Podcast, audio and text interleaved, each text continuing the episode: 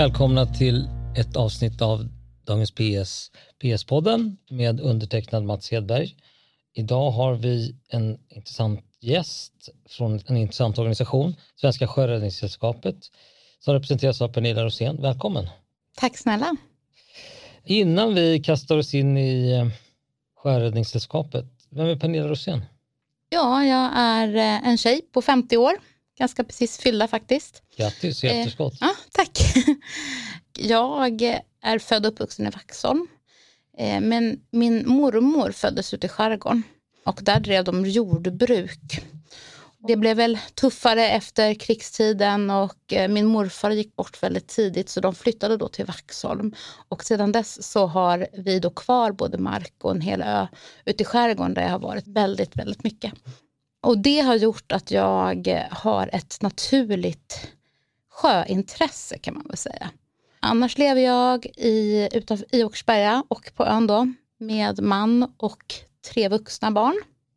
En hemflugen och två bor kvar hemma. Bra, det låter ju som du har rätt bakgrund för Svenska sjö, Sjöräddningssällskapet. Och hur skulle du beskriva Sjöräddningssällskapet? Sjöräddningssällskapet är ju en ideell organisation. Fantastisk organisation om du frågar mig. Vi lever helt på ideella medel och gåvor, donationer och eh, på våra medlemsavgifter. Vi bistår ju väldigt mycket på sjön, dels i nödläge men också i förebyggande utryckning där vi då också kan hjälpa våra medlemmar innan de hamnar i ett nödläge, vilket ger väldigt mycket. Vi får väldigt glada och tacksamma personer som vi möter där ute. Samtidigt som en del också såklart är väldigt, väldigt rädda och skärrade.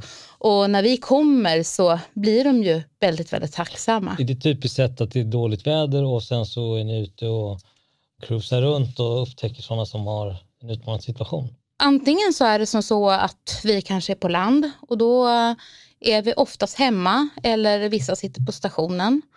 Och är det som så att det går ett larm, nödlarm liksom, då har vi femton minuter på oss innan vi ska lämna kaj och åker ut. Men ibland kan det ju vara som så att det faller sig så att vi faktiskt är ute och någon ringer antingen ett ett två eller att man ringer medlemscentralen då för att man har fått problem. Jag hade ett sånt fall förra veckan till exempel. Det blåste väldigt kraftigt så egentligen var det ingen fara. Motorn hade lagt av, de låg och drev. Men i och med vinden så blev ju lä- läget mer akut och de drev mot stranden. Det var kanske ingen livsfara men de var väldigt, väldigt chockade ombord och skärrade såklart. Du sa förebyggande, liksom, hur upptäcker man det förebyggande när... Ja, men förebyggande kan ju vara då att det inte är ett nödläge. Som i det här fallet. Hade det varit helt stilla den här dagen, då hade de bara legat där. Och kunnat lega och inte kommit någonstans i en, i en halvtimme. Och sen var vi där på plats. Och då blev det ju inte ett nödläge. I det här fallet bara på grund av blåsten så blev det ju det. Okay. Så det är liksom... Man kanske får motorstopp, ligger och driver, man råkar sätta tampen i propellen, vi kommer att plocka bort den eller i värsta fall boxera till ett varv. Eh, det är lite förebyggande uttryckning. Saker som händer som man inte tänker sig ska hända men det är inte ett nödläge. Hur många är ni, hur många båtar har ni och hur många stationer har ni? sjuttiofyra stationer i hela landet och eh, på de här stationerna så är det två tusen fyrahundra frivilliga sjöräddare. Och frivillig sjöräddare, då jobbar man helt ideellt. Är det bara i havet eller även på stor, i stora insjöar? Stora insjöar också. Så att vi har ju några insjöar i Sverige som vi har båtar. Och lite mindre båtar. Vad är det för någon som söker sig till Sjöräddningssällskapet? Det är det som är lite charmigt tycker jag. För det är alla typer av människor. Det kan vara advokater, snickare, elektriker eller sådana som jag som har en sjukvårdsbakgrund. Eller bara ett genuint intresse att vara på sjön. Men gemensamt skulle jag säga för alla. Det är att man vill göra skillnad. Man vill kunna vara behjälplig där det behövs. I kombination med att man tycker om att vara på sjön och lära sig nya saker. Är det primärt medelålders vita män eller finns det alla åldrar, bakgrunder? Eller? Ja, jag vet inte om jag får säga så men tyvärr kan vi väl säga att det är ju så. Kanske man har kommit en bit i arbetslivet, barnen börjar bli utflugna, man vill göra något värdefullt. Men vi försöker, eller vi har börjat en resa att vända det faktiskt. Så att jag själv är med i en grupp som jobbar för att vi ska bli fler kvinnor i, inom mm. sjöräddningssällskapet. Det är ju en resa, för det är ju egentligen så samhället ser ut. Så är det ju oftast männen som kan mer och har större intresse. Och det speglar sig lite även i att vi är färre. Och då pratar vi båtar, antar jag. Ja, precis. Och vara på sjön. Och det speglar sig lite i också att vi har svårt att få kanske kvinnor, för kvinnor tror att de inte kan. Men man behöver inte kunna något. Man behöver bara ha det här genuina intresset att kanske kunna hjälpa, ta hand om och vara villig och lära. Och så bygger man, kan man säga, en sjöräddare som får kunskapen och erfarenheten efter tiden. Så jag ser fram att vi ska få många fler kvinnor som faktiskt vågar söka sig till sjöräddningssällskapet. Många kanske tror att det är tungt, är det det? Från och till kan det ju vara det både fysiskt och psykiskt. Men det är ju definitivt inte tyngre än som brandman och polis och sådana yrken som kvinnor jobbar i, eller i ambulanssjukvården. Vi har ju inga fystester för att bli sjöräddare, utan du ska kunna simma tvåhundra meter. Det klarar ju en del. Ja, jag hoppas att de flesta klarar det, som man ska vara på sjön i alla fall. Vad är det roligaste med sjöräddare? Jag tycker det roligaste är det sociala med alla vänner, och framförallt att möta alla de här personerna som blir glada och tacksamma. Men om jag ska säga egoistiskt för mig själv, så har det varit också jätteroligt. Jag älskar att lära mig nya saker. Och jag har ju varit frivillig sjöräddare sedan tjugohundratio och fått gått mycket fantastiska, bra utbildningar. Och det har ju gjort att man har fått en personlig resa också. Från att kanske vara då elev till att i år, nu här i tionde året som jag är befälhavare ombord. Vad betyder befälhavare i det här sammanhanget? I det här fallet så betyder det att det är den personen som egentligen står för ansvaret ombord. Den står för ansvaret för det vi gör. Den står för ansvaret över den egna besättningen på räddningsbåten. Och den står till ansvar också för de vi hjälper. Och tar beslut, snabba beslut ibland. Även står för säkerheten ombord. Och så går ett larm. Hur ser det typiskt sett ut då? Ett typiskt sätt, om vi är hemma, som vi oftast är, är att jag som skeppare kvitterar det här larmet på något sätt, beroende på var det kommer ifrån. Om det kommer från räddningstjänsten så kvitterar jag åt dem. Kommer det från flyg- och sjöräddningscentralen så kvitterar jag till dem. Och sen åker vi direkt till bryggan. Oftast har det larmet gått. Det går via sms till de frivilliga sjöräddarna. Och då åker vi till bryggan och ska lämna kaj på femton minuter. Och den som är först ombord, den gör ordning båten enligt en checklista som vi har. Så att allt är i ordning. I den här alarmet som vi får på sms så får vi också en kartlänk med en position där vi är. Så ofta så kollar den, de första ombord också exakt lite mer vad vi ska och vilken rutt vi ska åka och var vi ska åka. Medans jag som skeppare, jag bor också lite, lite längre ifrån, så jag brukar vara en av de som kommer sist ner. Sköter kommunikation med den ledningscentral som är, och möter vi ambulans och kontakten med ambulansen och så. Och så försöker vi ta oss till position, och det är inte alltid så lätt, för det, det finns ju många öar med samma namn. Eh, ibland så kan man blanda ihop öar, eller att den personen vi ska hjälpa kanske har lite svårt att säga var man är. Eh, är det mörkt så kan man inte säga bara att det är den röda sjöboden. För det finns väldigt många röda sjöbodar på en och samma ö.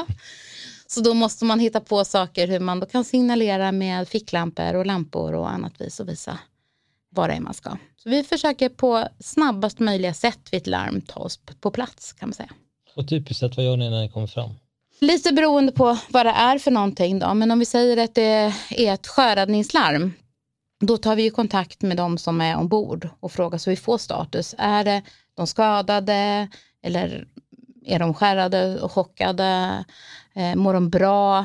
Läcker de till exempel om det, om det är läckage i båten? Läcker de i nyckelvatten? Och vi försöker få en bild av det som är. Är det en brand eller en ambulanstransport? Då är det ju att vi jobbar med räddningstjänst och ambulans. Och då är det lite de som styr vilken hjälp de vill ha från oss. Men många gånger så är det att vi assisterar dem på plats med det de vill ha hjälp med. Vad är vanligaste incidenten? Skulle du säga typ, typincident? de här förebyggande utryckningarna som jag pratar om, då är det ju oftast att de får motorstopp.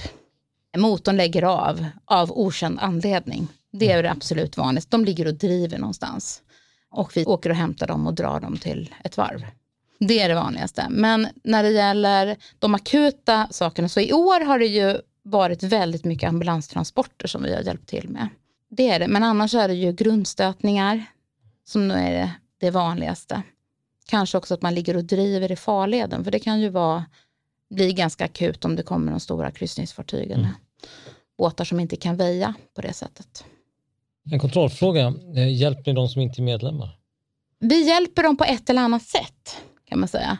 Det är ju som så, just i Stockholms skärgård så har vi många aktörer som jobbar med det här kommersiellt. Och många försäkringsbolag har anslutit sig till assist- assistensbolag. Och de här assistansbolagen, en viss hjälp ingår i försäkringen.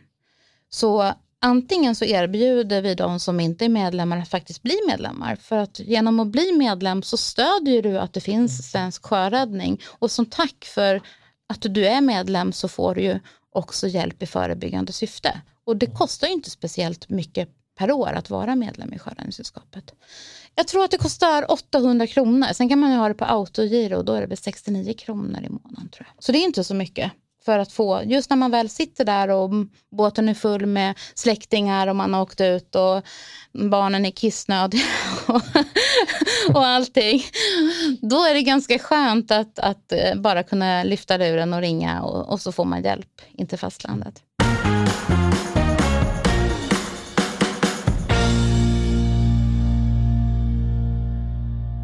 Och hur många utryckningar gör ni typ sett per år? När det gäller Sjöräddningssällskapet i stort, hela landet, så hade vi tjugotjugoett så hade vi ettusenfyrahundratvå räddningstjänstuppdrag. Och då är det alltså sjöräddning, kommunal räddningstjänst eller ambulans. Medan förebyggande, förebyggande utryckningar till våra medlemmar gjorde vi fyraniohundrafyra gånger.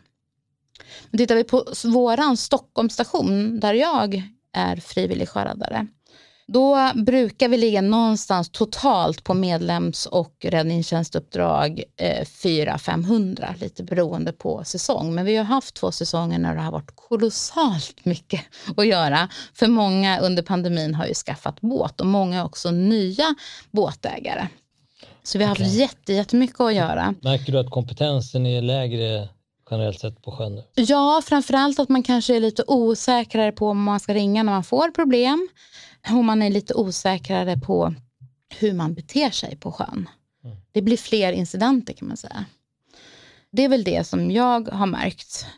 Men tittar vi som på i år till exempel, då har vi ungefär tjugofem procent mindre förebyggande utryckning om vi ser till hittills i år då. Och det kanske är för att antingen har folk sålt båten igen mm. eller så har man åkt utomlands. Medan eh, räddningstjänstuppdragen och ambulansuppdragen, de har ökat, så att vi har, de har ökat ungefär tjugofem procent. Vad ligger bakom den här ökningen? Alltså mestadels så tror jag att vi på Stockholmsstationen har fått eh, fler båtar. Helt enkelt. Vi har fått donationer så vi kan ha fler båtar. Vi är en station med väldigt, väldigt mycket att göra. Mm. Och det gör att vi är mer tillgängliga i större utsträckning. Så vi kan också åka på fler uppdrag. Räddningstjänsten vet att vi är duktiga på det vi gör. Så de drar oss i fler fall. Och eh, likaså S O S Alarm som styr ambulanser och sånt. Får ni statsbidrag? Nej, inga bidrag från staten. Det känns så där, tycker jag. Ja, men man kan ju också tänka på vilken fantastisk organisation som absolut. Klarar att driva det här på, i, på ideella medel. Mm. Jag vill veta vad är det värsta, värsta situationen du har varit med? Den värsta situationen som jag har varit med är också den bästa. Det var ett larm som kom den fjortonde december tjugofjorton. Då jag blev uppringd på jourtelefonen av någon som har hört ett rop på hjälp. Eller kanske så var det sjöfågel eller någon rådjur. Något som skrek utifrån vattnet. Klockan är halv fem på eftermiddagen och det är ju ganska mörkt. fjortonde december. Och jag ber den här personen att ringa ett ett två och beger mig ner till vår sjöräddningsbrygga och ringer in besättningen. Sen kommer även larmet den rätta vägen efter att den här personen har ringt ett ett två. Vi åker ut på Trälhavet och där på Trälhavet så ser vi ett radareko. Det är alltså man ser att det, alla saker på sjön blir som rad, ekon på vår radar kan man säga. Och där ser vi ett radareko som inte ska vara där. Så vi åker fram där och där ser vi en liten öppen båt och på andra sidan den här öppna båten så ligger en man och håller i relingen lågt med huvudet. I samband med att vi närmar oss där så ser vi också att han börjar släppa. Så att eh, taget. Jag hade fått en torrdräkt på en i ena räddningsmannen som hoppar i sjön. Får tag i den här mannen. Och på den tiden så hade vi en stridsbåt. Gammal stridsbåt nittio. Och han simmar eh, i den här, med den här mannen samtidigt som vi drar han också i en säkerhetslina som vi har bak till badbryggan där vi måste få upp den här mannen. Problemen är att den här mannen är ungefär som två fullvuxna män. Han har ingen flytväst på sig. Två fullvuxna, alltså han är stor. Jättestor. Eh, han har ingen flytväst på sig. Han har inga direkt kläder. En öppen jacka som fort åker av och sen en t-shirt. Så kampen där på badbryggan i mörkret när isen nästan börjar lägga sig lite på badbryggan för att det är kallt blir att hålla i den här mannen som då är som en hal ål, hundrasextio till hundrasjuttio kilo. Och den känslan att vi får inte släppa taget, vi får inte tappa han. Jag vill inte känna hur jag håller i allt jag kan och han bara glider ur mina händer. Det var en kamp. Men den här kampen som vi hade där på bryggan, vi fick sedan hjälp av en Vaxholmsbåt som kom på plats och skickade över en till man som gjorde att det var de sista muskelkrafterna som gjorde att vi faktiskt fick upp den här mannen på badbryggan och sen upp på, på akterdäck på båren. Och han var ju medvetslös i det här laget och okontaktbar. Och var ju väldigt illa däran så vi visste ju inte om han skulle överleva. Var berusad? Nej, utan han hade åkt ut bara sin lilla båt och skulle fiska strömming till jul. Sen hade han en sån här liten båt med en rorkult. Det hade börjat nappa precis när det blev började mörkna. Så han hade suttit kvar lite extra. Sen då när han skulle åka iväg, han startat den där båten och med rorkulten som han kör så släppte han den för att han skulle kolla på klockan. Och då hade ju motorn fart till. Och han är ju stor och tung och det var en liten båt så han hade ju bara vält in. Det var bara tur att han fick tag i båten. Att han kunde stänga av motorn och hålla sig kvar vid båten. Men den här mannen överlevde ju. Och det är ju det som är solskenshistorien. Att ha fått kämpa så mycket för en person som sen faktiskt överlevde. Och eh, vi fick se meddelanden och tacksamhet brev från anhöriga som var så glada ja. för vårt. Då blir det ju en riktig också solskenshistoria. Ja, det är det ju. Mm. Har du en annan solskenshistoria? Det är så många så att, men jag, jag tycker ju jag gillar ju när jag ser att kvinnor tar för sig på sjön. För, förra året tror jag att det var. Då kom vi fram till en båt som hade då fått motorstopp. Det var egentligen inget allvarligt. Men det roliga med dem, det var att de var, liv, var livstidsmedlemmar på Sjöräddningssällskapet. För det kan man bli, bli om man betalar en liten större summa så blir man medlem på livstid. Och i den här båten så fanns det tre generationer kvinnor. Och det var deras båt. Så det var ju liksom mormor, mamma och dotter, dotter. Som aldrig förut hade fått hjälp utav Sjöräddningssällskapet. Men som eh, nu behövde det. Och det roligaste av allt det var ju att det här var ju den första dagen på fruntimmersveckan mitt i sommaren. Så det var bara en rolig story i sig. Att ja, möta de kvinnorna. Riktigt liksom go och klara sig själv och de skulle ut med sin båt. Och... Men sådana finns det ju hur många som helst, sådana berättelser. Samlar ni berättelserna på? De bra berättelserna samlar man ju på nästan sitt eget må bra-konto. Mm. Men när det gäller insatser som vi är med så har vi en eh, rutin på stationen att vi ska delge erfarenheter från larmen med de andra på stationen. Erfarenhetsutbyte. För det gör ju att blir det någonting som man kanske, något man har lärt sig av, något man kanske kunde ha gjort annorlunda, delger man det, då behöver inte de personerna göra samma eh, sak, eh, samma fel ifall de hamnar i en liknande situation. Och det har vi ju gjort i några år, och det är ju otroligt bra tycker jag själv att ta lärdom av andras erfarenheter. På Dagens P S har vi många som är båtintresserade. Mm. Det kanske är så, en del som funderar på vad är för båtar ni har? Det är alla möjliga båtar. Vi har allt ifrån den minsta som är en rescue runner. Sen har vi en åtta meter. Och hur stor är den? Den är tre meter ungefär. Det är så en vattenskoter.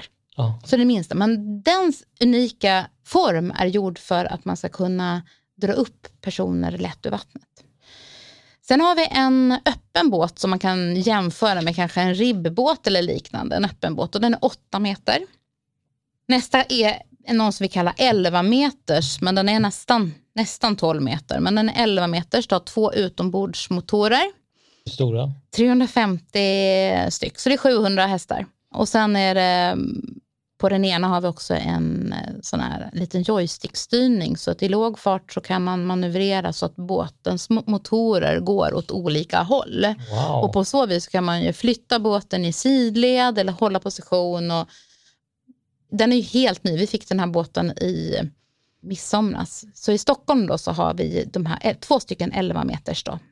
Och två stycken åttor och två stycken rescue runner. Men sen i sjöräddningssällskapet så finns det ju de som är både tolv meter sen, vid nästa steg. De ska dock sluta tillverkas, utan ska tillverkas fjorton och femton meter sen. Men det är ofta så att ni har samma båtmodeller och sådär? Så att det inte de är lite eller... anpassade beroende på vad man eh, verkar. Om man verkar en insjö så behöver man inte ha så stora båtar. Den här båten som vi har då, två av elva meters, den är gjord för skärgårdsmiljö. Och sen har vi till exempel uppe i Refsnäs, där har man en femton meters. De har ju mycket sjuktransporter och mycket ut på Ålands hav. De mm. behöver ju ha något som klarar ordentligt med sjö. Så det, det anpassas lite beroende på vad man rör sig i för miljö. Och sen är det klart att det beror ju också på vad man har fått för donation. Berätta lite om donationerna. Ja. Vad är, vad är typ donationer och historia är de och vilka är det som ger typiskt sett? Allt från litet och hur smått som helst till väldigt, väldigt mycket. Vi lever ju som sagt på våra medlemmar och donationer och testamenten. Det finns ju sådana som känner att vad ska jag göra med mina pengar den dagen? Det är något. Och vill man då göra någonting gott så kan man donera pengar antingen till en hel eller en halv båt för att få... Kanske också få döpa den här båten till ett namn som ligger i en mark. Får man bestämma det om man donerar? Hur mycket man donerar då? Det beror lite på vilken båt det är. Men om det är en båt som... Jag har för mig, det här är jag inte helt säker på. Men jag har för mig att man ska donera över halva båten. För att få vara med att sätta namn på båten. Det kan vara ganska coolt om man gillar någon, en tjej eller en kille. Och så. Det är, vilken romantisk grej. Ja, verkligen. Har det hänt? Den, just den där kärleksgrejen vet jag ju inte. Men det är ju många som har gjort det för att hedra någon. Mm. Det kommer vi, vi kommer ju ha en namngivning på den ena båten i Stockholm här nu i slutet av augusti. Och det är ju också för att hedra någon.